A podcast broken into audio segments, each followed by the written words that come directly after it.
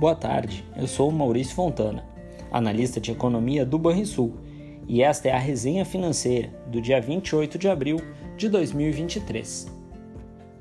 No fronte externo, a divulgação de dados econômicos mistos sobre a principal economia do mundo manteve o tom de expectativas na semana que antecede a reunião de política monetária do Banco Central Americano.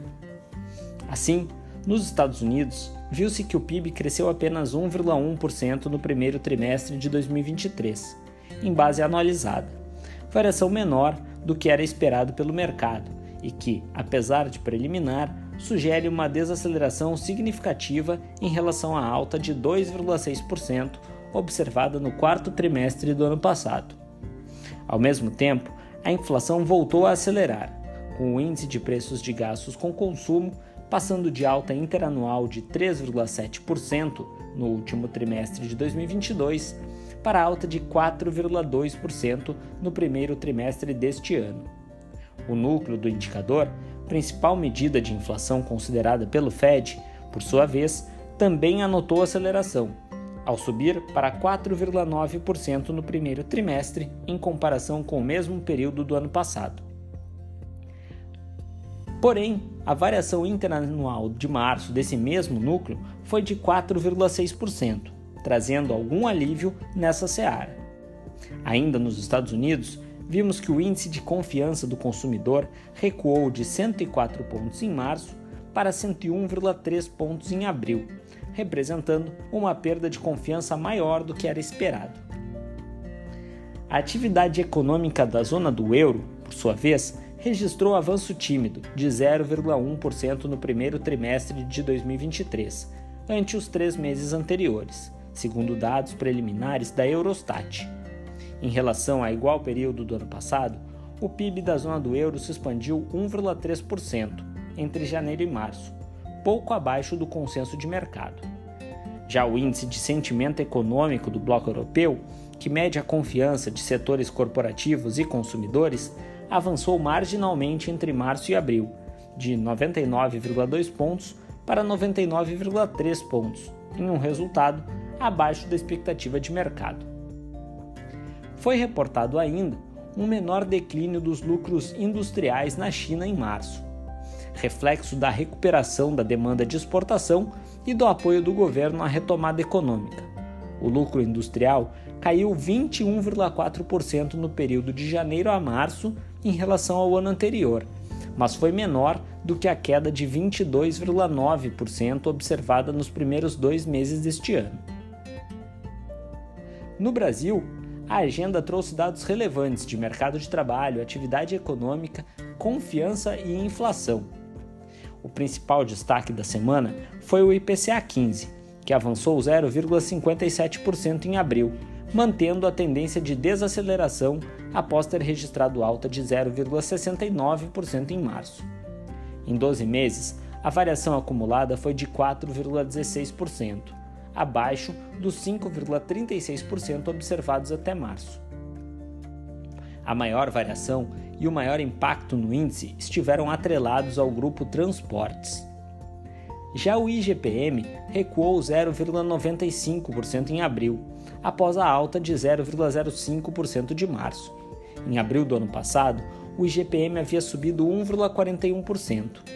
Com este resultado, o indicador acumulou deflação de 2,17% em 12 meses.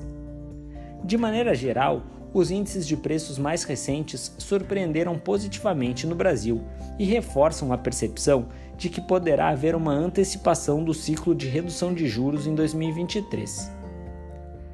Sobre a atividade, o comércio apontou queda de 0,1% em fevereiro, na comparação com janeiro, no acumulado em 12 meses.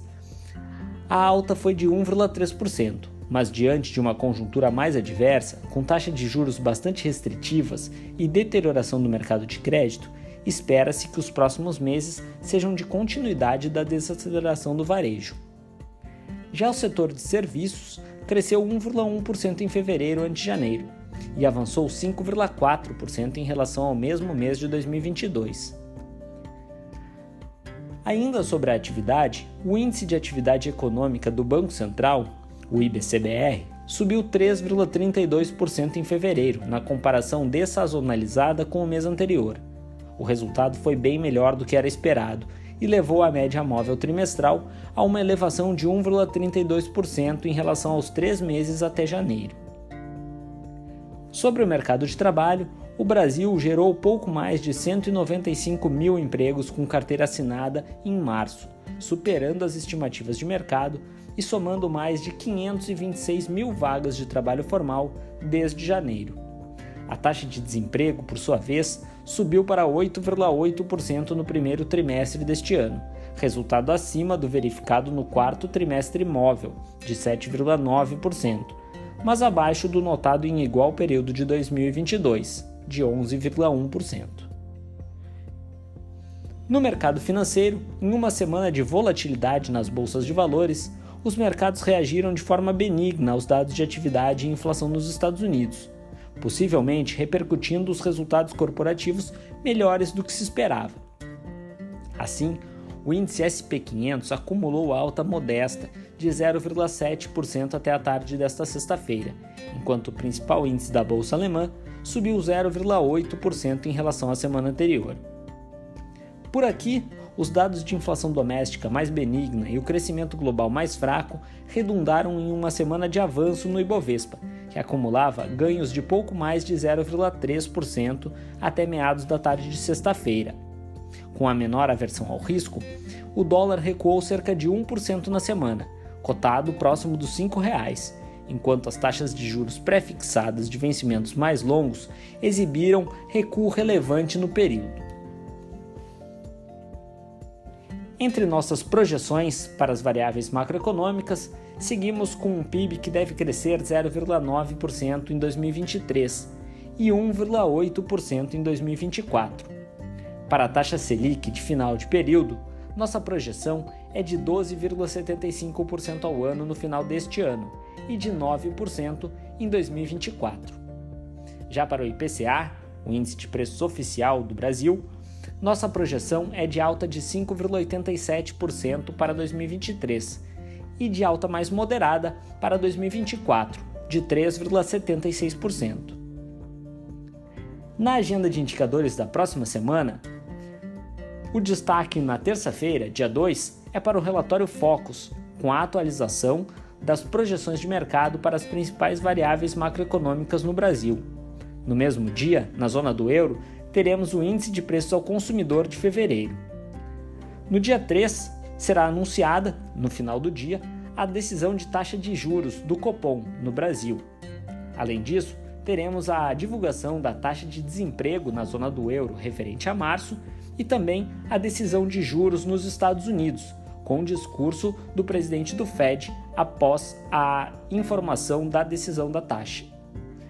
Ainda no dia 3, já à noite, a China deve divulgar dados de PMI composto referentes a abril. Já no dia 4, teremos os PMIs compostos para o Brasil, zona do euro e Estados Unidos.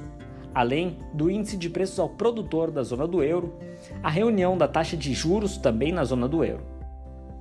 Por fim, no dia 5 é dia de divulgação da evolução das vendas no varejo da zona do euro de março e ainda da taxa de desemprego nos Estados Unidos, referente a abril. É isso, pessoal. Tenham um excelente feriado e final de semana e bons investimentos.